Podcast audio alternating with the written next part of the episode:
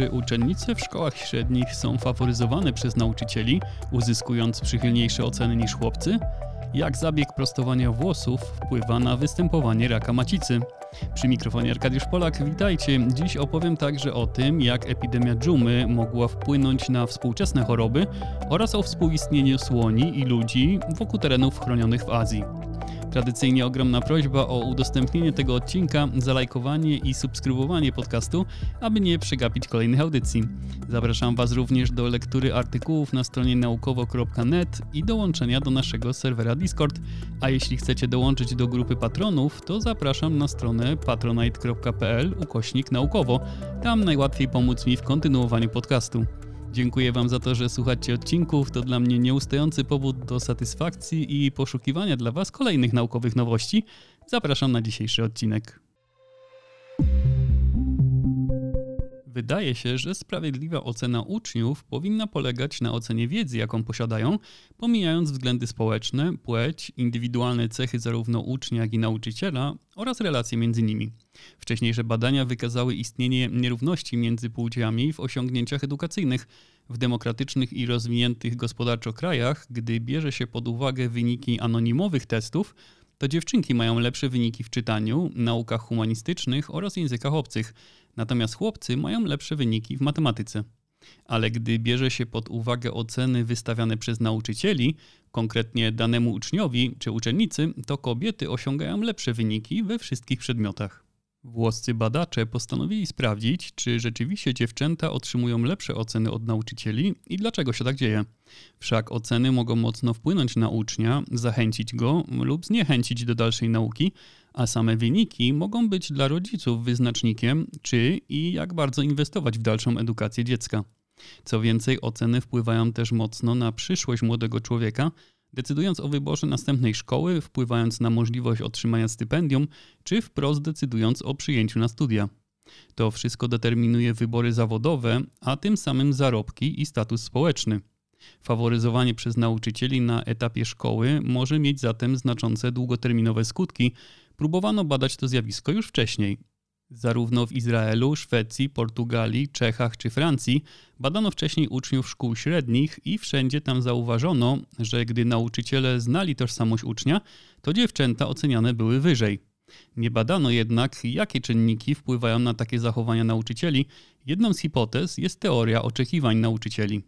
Zgodnie z nią, nauczyciele mają określone zdanie i wyobrażenie o każdym uczniu i uczennicy, zatem mają wobec nich także pewne oczekiwania, a te powiązane są ze stereotypami, co pozwala szybko i łatwo przetwarzać informacje o uczniach.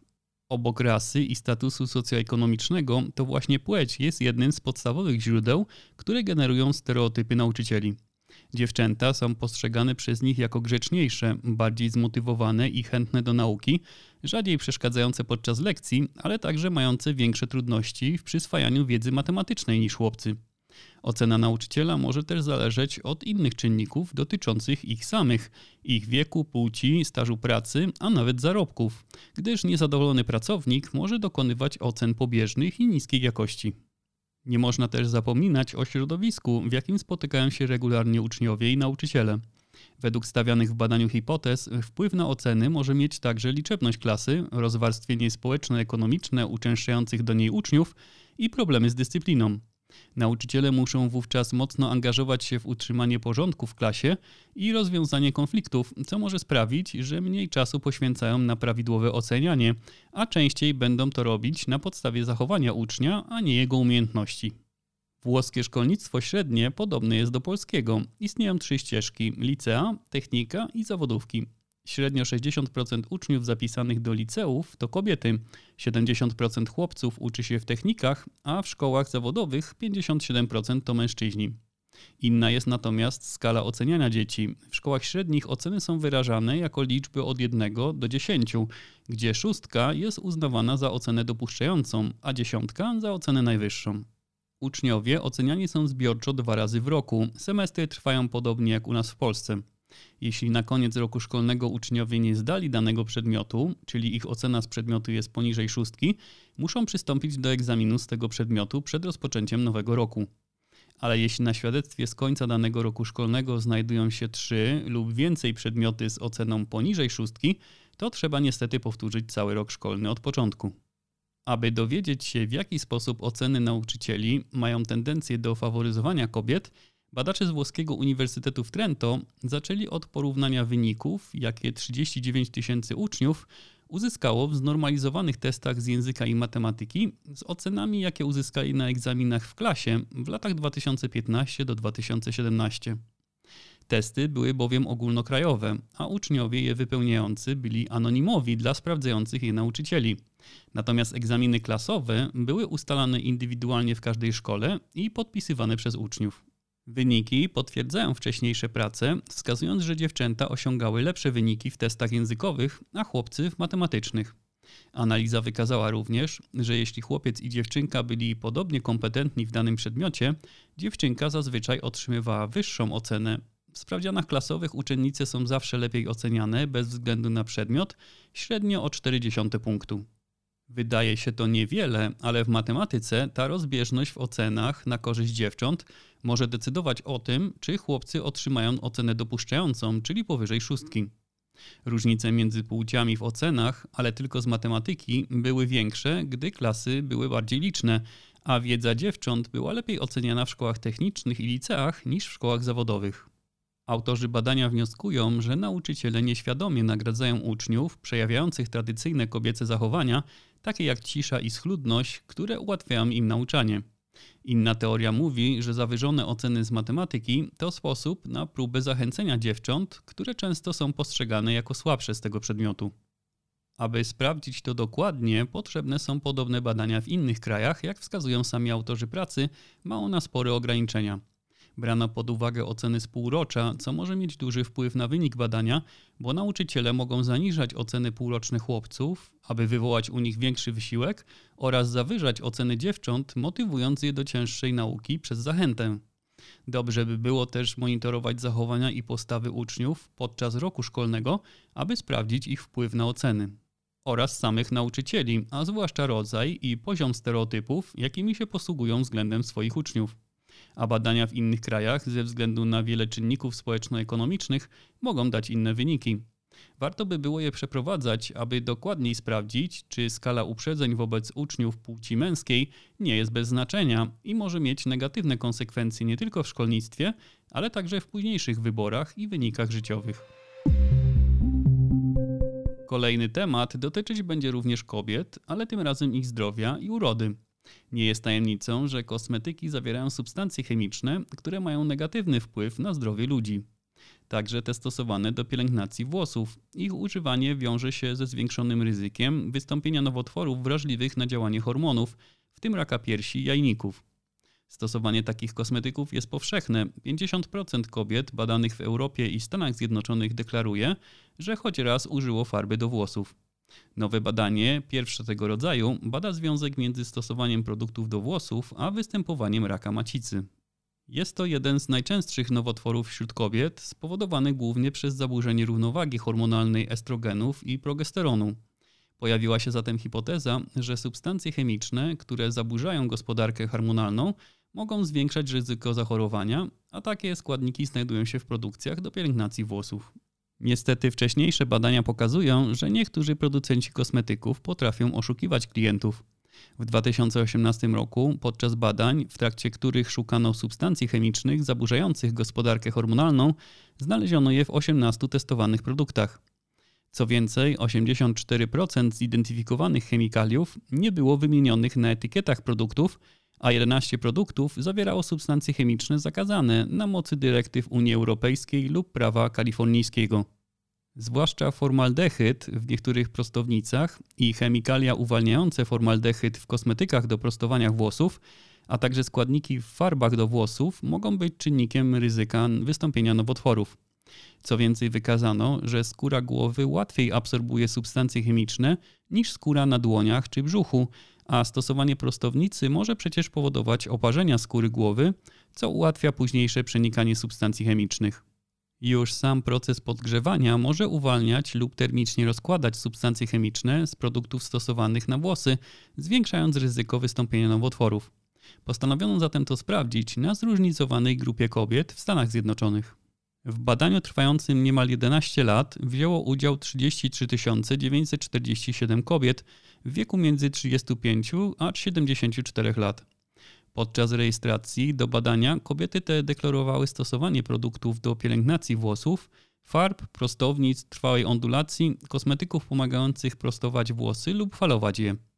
W czasie trwania badania odnotowano 378 przypadków wystąpienia raka macicy. Badanie wykazało, że stosowanie produktów do prostowania włosów jest powiązane z wyższym ryzykiem wystąpienia raka macicy. Wśród kobiet, które w przeciągu roku użyły takich produktów, ryzyko to wzrosło o 80%. I było tym większe, im częściej zabieg ten był stosowany. Te kobiety, które używały chemicznego produktu do prostowania włosów więcej niż 4 razy w ciągu 12 miesięcy poprzedzających badanie, były o 155% bardziej narażone na późniejsze zdiagnozowanie raka macicy w porównaniu z tymi, które nigdy nie poddawały się zabiegowi prostowania włosów. Warto tu jednak wyjaśnić, jaka jest wartość wyjściowa takiego ryzyka. Otóż osoby, które nigdy nie używały produktów do prostowania włosów, miałyby 1,64% szans na zdiagnozowanie raka macicy do chwili swoich 70 urodzin. Wśród osób, które często prostują włosy, ryzyko to wzrasta do 4,05%. Jest ono zatem wciąż niewielkie, ale wyraźnie wyższe. Co ciekawe, zaobserwowano, że kobiety wykazujące wyższą aktywność fizyczną mogą być mniej narażone na czynnik ryzyka raka macicy wynikający z zabiegów prostowania włosów, ale tu potrzebne są bardziej szczegółowe badania. Wykazano też, że to afroamerykanki i kobiety czarnoskóre są bardziej narażone na negatywne skutki stosowania zabiegów prostujących włosy, gdyż wykonują je częściej i zaczynają prostować włosy w młodszym wieku niż w przypadku innych ras czy grup etnicznych. Jeśli chodzi o stosowanie farb do włosów, rozjaśniaczy, szamponów koloryzujących, pasemek i trwałej ondulacji, to nie zauważono istotnego związku między tymi zabiegami kosmetycznymi a rakiem macicy. Niestety, jak wskazują autorzy pracy, obecne przepisy federalne w Stanach Zjednoczonych wymagają badania aktywności substancji wpływających na gospodarkę hormonalną tylko w przypadku pestycydów i zanieczyszczeń wody pitnej. Produkty do włosów są pominięte, a to może poważnie szkodzić zdrowiu publicznemu, zwłaszcza gdy weźmie się pod uwagę powszechność i rosnącą popularność tego typu zabiegów pielęgnacyjnych. Tworzenie obszarów chronionych to jedna z podstawowych metod ochrony przyrody, w tym gatunków zagrożonych. Stąd już niemal 17% terenów lądowych na Ziemi to obszary chronione, a w planach jest rozszerzenie ich do 30% lądów już do 2030 roku. To utrata siedlisk jest jednym z głównych zagrożeń dla zwierząt. Na skutek karczowania lasów pod rolnictwo lub dla samego drewna, człowiek coraz częściej wchodzi w konflikt ze zwierzętami, zwiększając swoimi działaniami śmiertelność ich populacji. Około 60% największych na świecie drapieżników i roślinożerców zostało sklasyfikowanych jako zagrożone wyginięciem w Czerwonej Księdze Gatunków Zagrożonych Międzynarodowej Unii Ochrony Przyrody. Problem ten bardzo mocno dotyka terenów południowo-wschodniej Azji, obejmujących Borneo, Jawę, Sumatrę i Półwysep Malajski. Szacuje się, że około 50% pierwotnych lasów regionu zostało wyciętych, a mniej niż 10% jest aktualnie chronionych. Tworzenie obszarów chronionych jest niezmiernie ważne do utrzymania spadków populacji ssaków, ale może nie być wystarczające, gdyż zwierzęta często wolą inne warunki niż te występujące na obszarach chronionych wyznaczonych przez człowieka. Nowe badanie przygląda się najbardziej charakterystycznym zwierzętom tamtego regionu słoniom indyjskim. Kiedyś występowały w całej Azji tropikalnej, dziś są zagrożone i żyją na bardzo rozproszonych terenach, wykorzystując skraje lasów i tereny już opanowane przez człowieka, co często doprowadza do konfliktów. Słonie wchodzą na uprawy rolnicze, a próba konfrontacji kończy się także atakami na ludzi. Ten konflikt na linii słonie-ludzie pociąga ze sobą mnóstwo ofiar, najwięcej w Sri Lance, gdzie w 2020 roku zginęło 318 słoni i 112 ludzi. Jest to spowodowane głównie nakładaniem się terenów, które dzielą słonie i ludzie. Wspólna przestrzeń życiowa tych gatunków to aż 44% powierzchni całej wyspy. Co więcej, w ciągu 50 lat ludność Sri Lanki gwałtownie rosła, co spowodowało jeszcze więcej konfliktów z długowiecznymi przecież słoniami. Rywalizacja o miejsce do życia rozbija się głównie o pokarm. Słonie potrzebują nawet 100 kg pożywienia dziennie, a Sri Lanka uważana jest za spichlerz wschodu. Jedna trzecia ludzi pracuje tam w rolnictwie, ponad 40% gruntów przeznaczonych jest pod uprawy. Naukowcy postanowili przyjrzeć się zatem terenom obszarów chronionych, które wykorzystywane są przez słonie oraz preferencjom tych zwierząt w zakresie wyborów pasującego im otoczenia. Wiadomo, że upodobania dotyczące obszarów do życia różnią się w zależności od płci słoni. Żyją one w społeczeństwie matrylinearnym, co oznacza, że w stadach żyją spokrewnione samice z młodymi i to właśnie dobrem potomstwa kierują się samice przy wyborze miejsca do życia. Natomiast samce są zwykle samotnikami i to one są częściej skłonne podejmować ryzyko wchodzenia na tereny zajęte przez ludzi. Pomimo większego ryzyka łatwiej tam o pożywienie, a najedzony słoń zwiększa swoje szanse reprodukcyjne. Aby sprawdzić, gdzie i jak słonie wędrują, Międzynarodowy Zespół Naukowców monitorował 102 słonie indyjskie i słonie z Borneo, rejestrując ponad 600 tysięcy ich lokalizacji GPS. Dzięki tej ogromnej ilości danych badacze ustalili, że ponad połowa zasięgu poruszania się słoni przypadała poza obszarami chronionymi, a słonie generalnie niezbyt preferowały przebywanie wewnątrz obszarów chronionych. Ulubiły sobie za to lasy wtórne, luki leśne oraz obszary odrostu i nowych plantacji. Preferowały również tereny nizinne, unikając obszarów stromych i nierównych. Zmiana krajobrazu wywołana działaniami rolnictwa przyciąga zwierzęta w te rejony, wszak dużo szybciej znaleźć tam można pożywienie. Słonie lubią bowiem jeść trawy, bambusy, palmy i szybko rosnące drzewa, które są powszechne w środowiskach już opanowanych przez człowieka, ale stosunkowo rzadkie pod baldachimem starych lasów.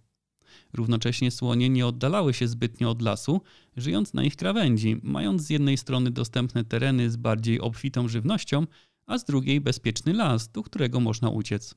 Ten schemat zajmowanych terenów różnił się jednak w zależności od badanego obszaru, co oznacza, że preferencje siedliskowe słoni są złożone i modyfikowane przez lokalny krajobraz, historię i strukturę lasów.